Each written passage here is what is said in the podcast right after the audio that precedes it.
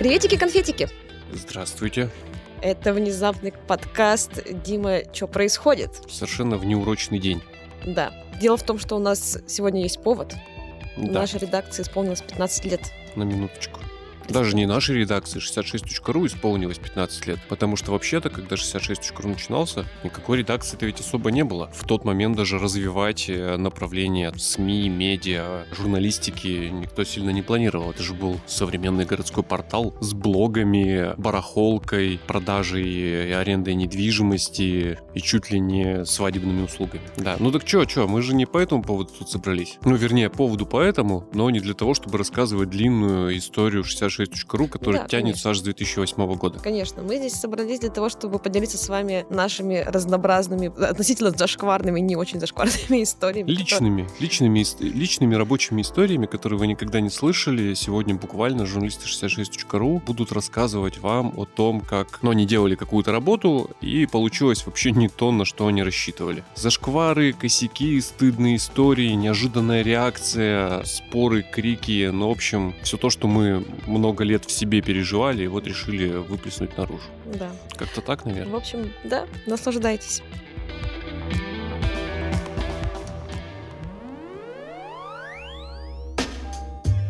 Когда-то давно я зачем-то, я не помню зачем, честное слово, сходил на пресс-конференцию ученых, которые называются экопалеонтологи. Почему я решил вообще запомнить это слово его воспроизвести? Неважно. В общем, ученые, которые раскапывают останки всяких древних животных и восстанавливают по ним историю нашей планеты, не побоюсь этого слова. И вот они где-то на Урале, в глубокой древней пещере, нашли тазобедренную кость древнего овцы-быка. Было такое животное, бык и овца одновременно, по всей видимости. Со следами укусов какого-то волка, и это капец как важно. Я не помню почему, но это прям переворот в истории науки. И я сначала зачем-то сходил на эту пресс-конференцию, потом зачем-то написал про эту новость. И очень долго пытался сформулировать заголовок. Собственно говоря, уперся вот в эту тазобедренную кость. Тазобедренная кость, это, во-первых, в принципе очень длинная и тяжелая для заголовка определение, потому что если ты заголовок проговорить не можешь с первого раза легко, то это плохой заголовок. А во-вторых, там есть еще нормативный объем этого заголовка, и тупо не влезала, короче, тазобедренная кость у меня в заголовок не влезала. И я мучительно вечером искал, по сути, синоним слову «жопа», для того, чтобы на меня никто не обиделся. И э, даже собрал целую фокус-группу из трех человек, и в итоге остановился на слове «задница», и все трое мне сказали, что это вполне уместный синоним, вряд ли кого-то оскорбляющий. И так у нас вышел заголовок,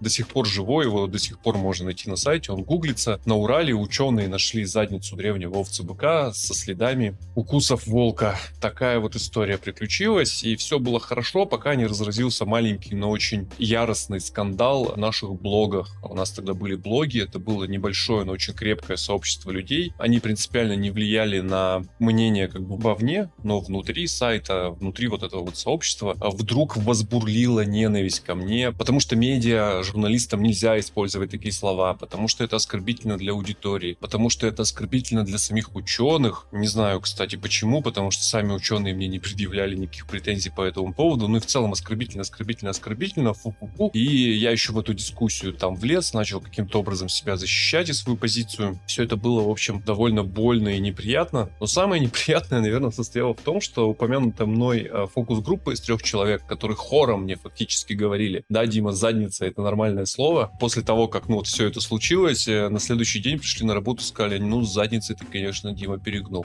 Не очень хорошо вышло.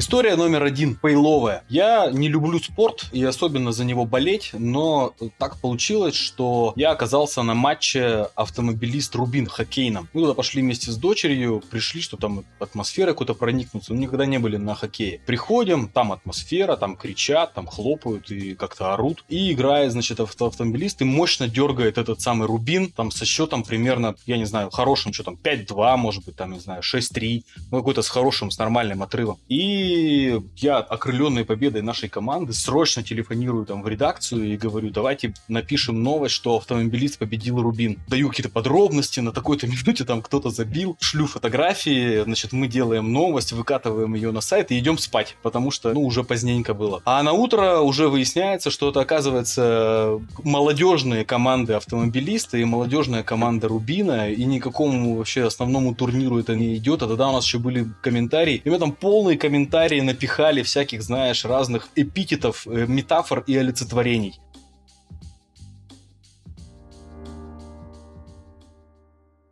История как шутка-пятиминутка трансформировалась и переродилась в большой скандал городского масштаба. После новогодних праздников мы сидели на... У нас есть такая планерка, планерка «Жир» называется. Там мы придумываем какие-то материалы, которые могут быть внеповесточными. То есть их можно делать долго, трудоемко, ну или они не, не очень привязаны к текущим событиям. И вот на этой планерке мы, конечно, там все были рады друг друга увидеть после новогодних праздников, сидели, пили чай, ржали. Ржали, ржали и обсуждали какие-то темы, которые можно было бы там применить, преломить и сделать. И, по-моему, Марина Шулева сказала, а вот там за оперным театром поставили свежие э, фонари, в общем, в рамках какого-то благоустройства. Эти все фонари уже разбиты, и они выглядят чудовищно и прочее. И как-то еще немножко по этому поводу подумав, мы решили там везде поставить таблички, там заняться своим любимым акционизмом, поставить везде таблички с надписями что-то «Улица разбитых фонарей имени А.Г. Высокинского». Сказано, сделано. Примерно за несколько часов купили фанеру, купили, значит, какие-то черенки от лопат. Я там лично прикручивал на саморезы фанеру к черенкам, наклеили, значит, надписи, и девочки, по-моему, одни были девочки, загрузились этими транспарантами и поехали вечерком в этот сквер за оперным театром, и практически там около каждого этого фонаря воткнули это штандарт, весело сфотографировали, вернулись в редакцию, и мы выдали новость.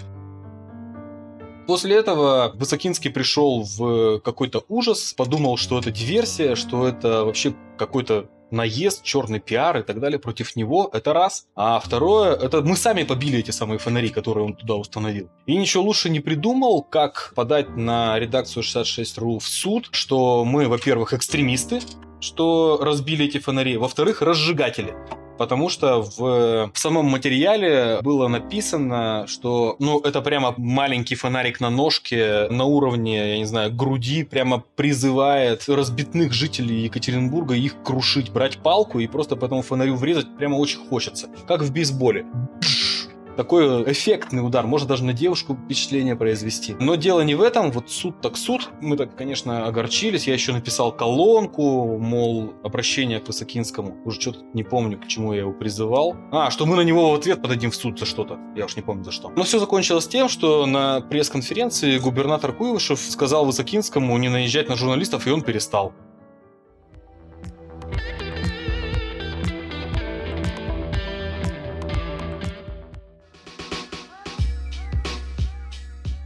Нас на сайте есть рубрика называется «В гостях у странных людей». Там мы ходим к людям, которые ведут нестандартный образ жизни или имеют необычное хобби. И в 2017 году я ходила на тусовку к фикрайтерам. Туда меня привела моя подруга. Это ребята, которые пишут э, продолжения, переписывают культовые книги, и в основном это книга Гарри Поттер. Я пообщалась с этими людьми, они мне рассказали, кто они. Кстати, они все довольно адекватные люди, это учителя, юристы, искусствоведы. Они рассказали, зачем они это делают, что конкретно они пишут. И оказалось, что там две основные темы. Первая Первое — это достраивание логических миров Роулинг. Они пишут, откуда взялись разные фантастические твари, как устроена экономика Мак-Британии, все вот такое серьезное. Вторая тема посвящена отношениям героев. Они, например, не согласны, что Гарри в финале остался с Джинни и скрещивают его с Драко, с Гермионой, со Снейпом. Со Снейпом это вообще отдельная тема, она называется Снари. И вот об этой теме мне рассказала одна из э, присутствующих на встрече фиграйтеров. Я, естественно, вынесла в заголовок сценарий, потому что это офигеть. Это для меня вообще было большое откровение. Публиковала текст и поднялся срач до небес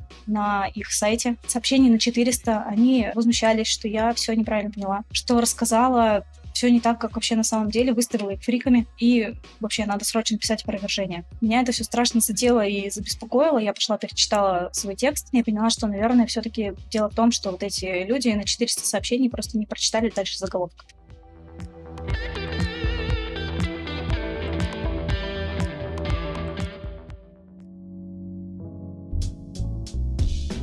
Коллеги предлагали рассказать мне историю, как после шести минут с начала интервью меня с него выгнал Стас Михайлов. На самом деле за то, что я не знаю его песни. Но это до сих пор не стало какой-то смешной историей с моей жизни но есть другая. Это тоже было интервью с победителем 13 сезона «Битвы экстрасенсов» Дмитрием Волховым. Все шло нормально. Мы пришли на интервью, сидел Дмитрий, сидел его арт-директор, пиар-директор, и, в общем-то, все интервью он слышал. Никаких вопросов не было, я не скажу, что я как-то прям докапывалась и лезла под кожу. То есть моим интересом было узнать бизнес-процессы, зачем он этим занимается, сколько он на этом зарабатывает, дает ли он какие-то гарантии. То есть это не интервью про какой-то вселенский космос, какие у него там сверхталанты и так далее, а просто интервью с человеком о том, как он зарабатывает на своем по сути, бизнес. Все пошло не так примерно на следующее утро после того, как мы опубликовали этот текст, потому что директор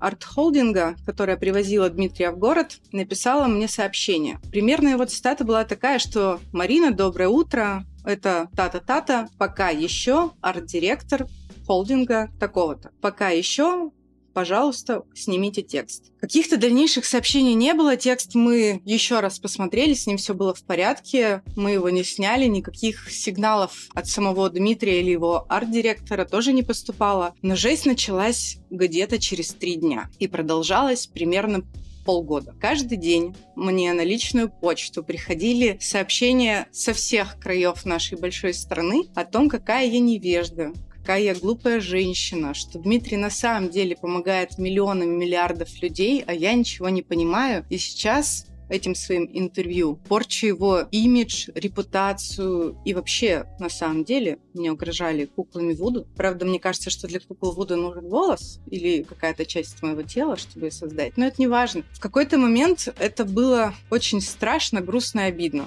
потому что ты вроде бы сделал свою работу и сделал ее хорошо, а такой отклик не всегда приятен.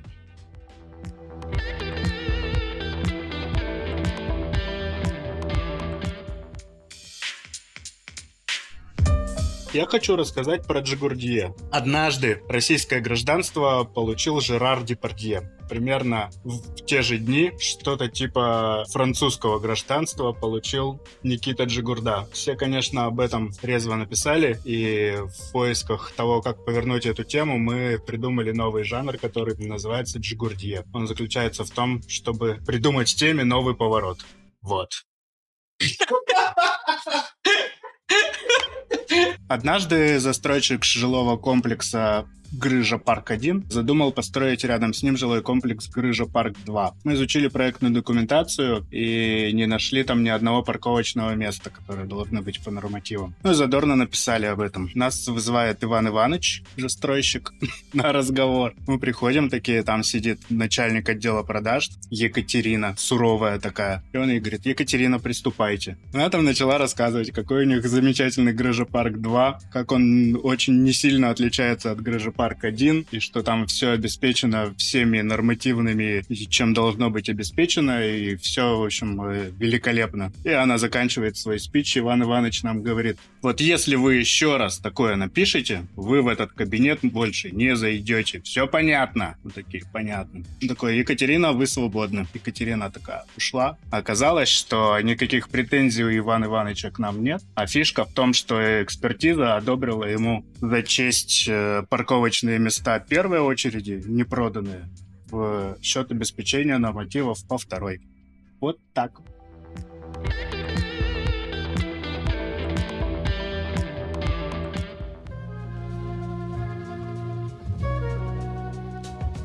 Эта история произошла несколько лет назад при строительстве дома в одном из петербургских районов, назовем его А. Тогда по некоторым признакам мне показалось, что этот дом не будет достроен, в результате чего появятся обманутые дольщики. Я написал об этом, но, как оказалось, это была не совсем правда. За эту историю на нас подали в суд, первый мой суд. Но фейл не в этом, а в том, что после публикации Через некоторое время в редакцию начала звонить бабушка. Она прочитала мою статью и рассказала, что купила детям квартиру в этом доме, который судя по моей публикации, не будет достроен. Мне так неудобно стало перед ней, потому что, ну, вроде как я ее обманул. Стыдно, неудобно, неловко. И Она периодически звонила, и я периодически с ней общался в терапевтических целях по 20 минут, по 30 минут, успокаивал, пытался объяснить, что, возможно, все будет хорошо. В какой-то момент она перестала звонить. Я надеюсь, что все хорошо.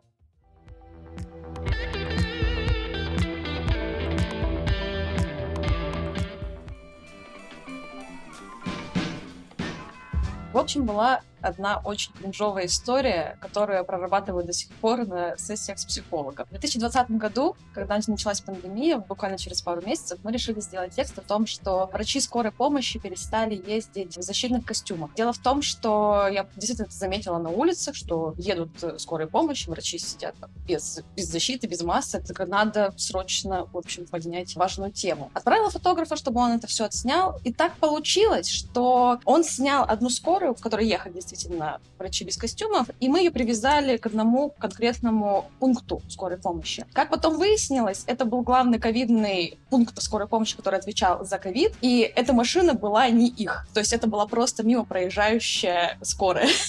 В итоге через полчаса после публикации нам позвонил врач, начал говорить, что мы тут с ума сошли, вообще тут какое-то безумие распространяем, и что к ним собирается проверка из Москвы, и мы такие, простите, пожалуйста, извините, все, в общем, общем, пошли уточнять. Эм, короче, да, произошла, в общем, мискоммуникация. И после этого на следующий день нам пришлось поехать главным редактором Димой Шлыковым и фотографом и мной извиняться перед этими людьми. И потому что, ну, правда, как бы очень сильного кипиша там на них нагнали. И это очень жуткая история для меня лично. И вот я ее до сих пор не пережила. Надеюсь, что никогда в моей жизни не будет.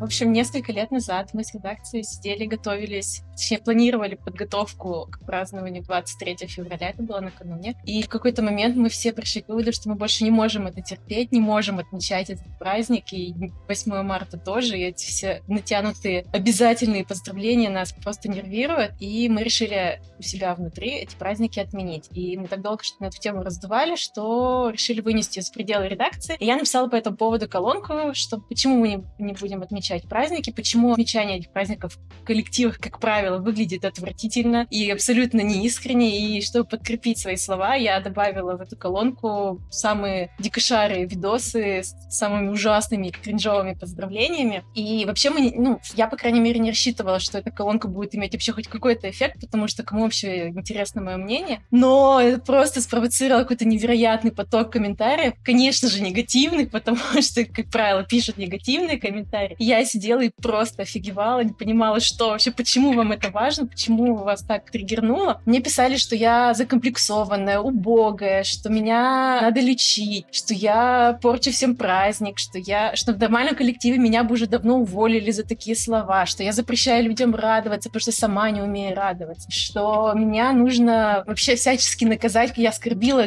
желание людей радоваться, оскорбила вообще людей в самых их искренних чувствах, и это все продолжалось очень долгое время, но были и такие комментарии людей, которые тоже, видимо, надоели эти праздники, потому что даже мне там какой-то человек написал в личку, господи, спасибо, я сейчас распечатаю этот текст, отнесу его шефу, чтобы мы тоже начали уже это отменять, потому что невозможно все эти поздравления от девочек и мальчиков терпеть. Но самое интересное, что это продолжается каждый год. Практически где-нибудь кто-нибудь, либо в личке, либо не в личке, обязательно мне это припомнит, что вот тогда-то я написала, вот тогда-то я сказала, что это все омерзительно и отвратительно, и не стыдно ли мне до сих пор.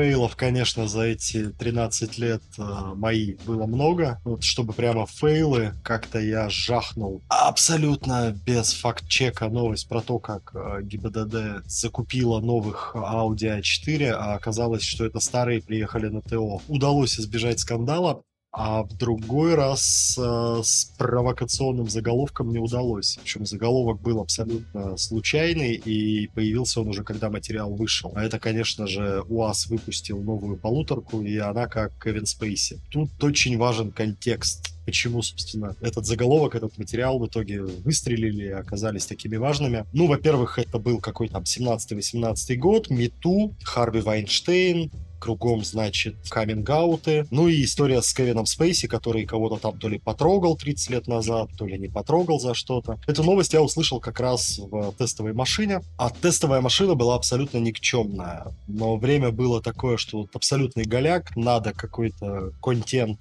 делать, а делать не из чего. Мне звонят коллеги из автосалона УАЗ, говорят, слушай, у нас тут полуторка. Я говорю, ну и нафиг оно кому нужна, эта ваша полуторка, я на нее время потрачу, а там, дай бог, 2000 просмотров какие-то наберутся. Ну, короче, что-то я как-то вот не хотел ее брать, но брать было больше абсолютно нечего. Какой-то вот голый октябрь был абсолютно, а я тут вспомнил, что тестю давно обещал окна привезти с дверьми. Думаю, ну вот как раз возьму полуторку, значит, отвезу. По пути услышал новость про Кевина Спейси. Ну и что-то сел писать, и такой, ну, ну прям тухляк. Ну, какая-то полуторка, какой-то УАЗ заднеприводный. Это важно. Ну и написал какой-то абсолютно стандартный обзор. Пульнули его и пошли с главредом на улицу подышать свежим воздухом, значит. Стоим, дышим. Говорю, слушай, ну а эта полуторка, она же как Кевин Спейси получается. А Дима поперхнулся свежим воздухом, и я думаю, вот, вот это вот хороший заголовок, и залез в телефон уже, вышедший материал, добавил, поменял точнее заголовок, что у вас выпустил новую полуторку, и она как Кевин Спейси. Ну, спорно, да, с пошлицой. Стыдновато мне, наверное, пять лет спустя за это, но к вечеру это была какая-то просто буря в стакане. Все профильные телеграммы, какие-то там редколлегии, я не знаю, еще кто-то, планерки, все перепостили скриншот с этим заголовком. Вечером проснулись москвичи, мне завалили личку, все пиарщики всех брендов автомобильных, все коллеги по цеху, все орали с этого заголовка страшно. И в какой-то момент мне стало даже немного неловко, потому что думаю, как бы не последовали санкции для дилера на местах. Я не знаю, какие у них отношения с заводом. Может, там какие-то маркетинговые бюджеты бы им порезали, может, оштрафовали бы. Там работает мой очень хороший старый знакомый, с которым мы с незапамятных времен, я еще студентом был, а он компьютерами торговал. И как-то не хотелось подставлять человека на пустом месте из-за ерунды, из-за абсолютно ерундового обзора, какой-то никчемной полуторки. Но все закончилось абсолютно идеально. В пятницу вечером в кадр влетает сам УАЗ. SMM-щики УАЗа, которые сделали коллаж из скриншота с нашей страницей, пририсовали туда в уголке Кевина Спейси выглядывающего, и комментарий убийственный абсолютно, что типа, ребята, давайте без инсинуаций, у нас блокировка заднего дифференциала просто разрывной SMM был. Все свелось э, к шутке, слава богу, никто никого не наказал, э, никаких исков о чести, достоинстве и деловой репутации не выкатил. Уазовцы, на мой взгляд, вообще красавчики и тигры. Они в хайп смогли, иронию считали и обыграли это все, и кончилось вообще полным вин-вином, конечно. Ну и материал вот на этом хайпе, абсолютно никчемный материал про абсолютно никчемную полуторку. Он набрал какие-то сумасшедшие просмотры, и пять лет спустя есть о чем поговорить поговорить, есть что вспомнить.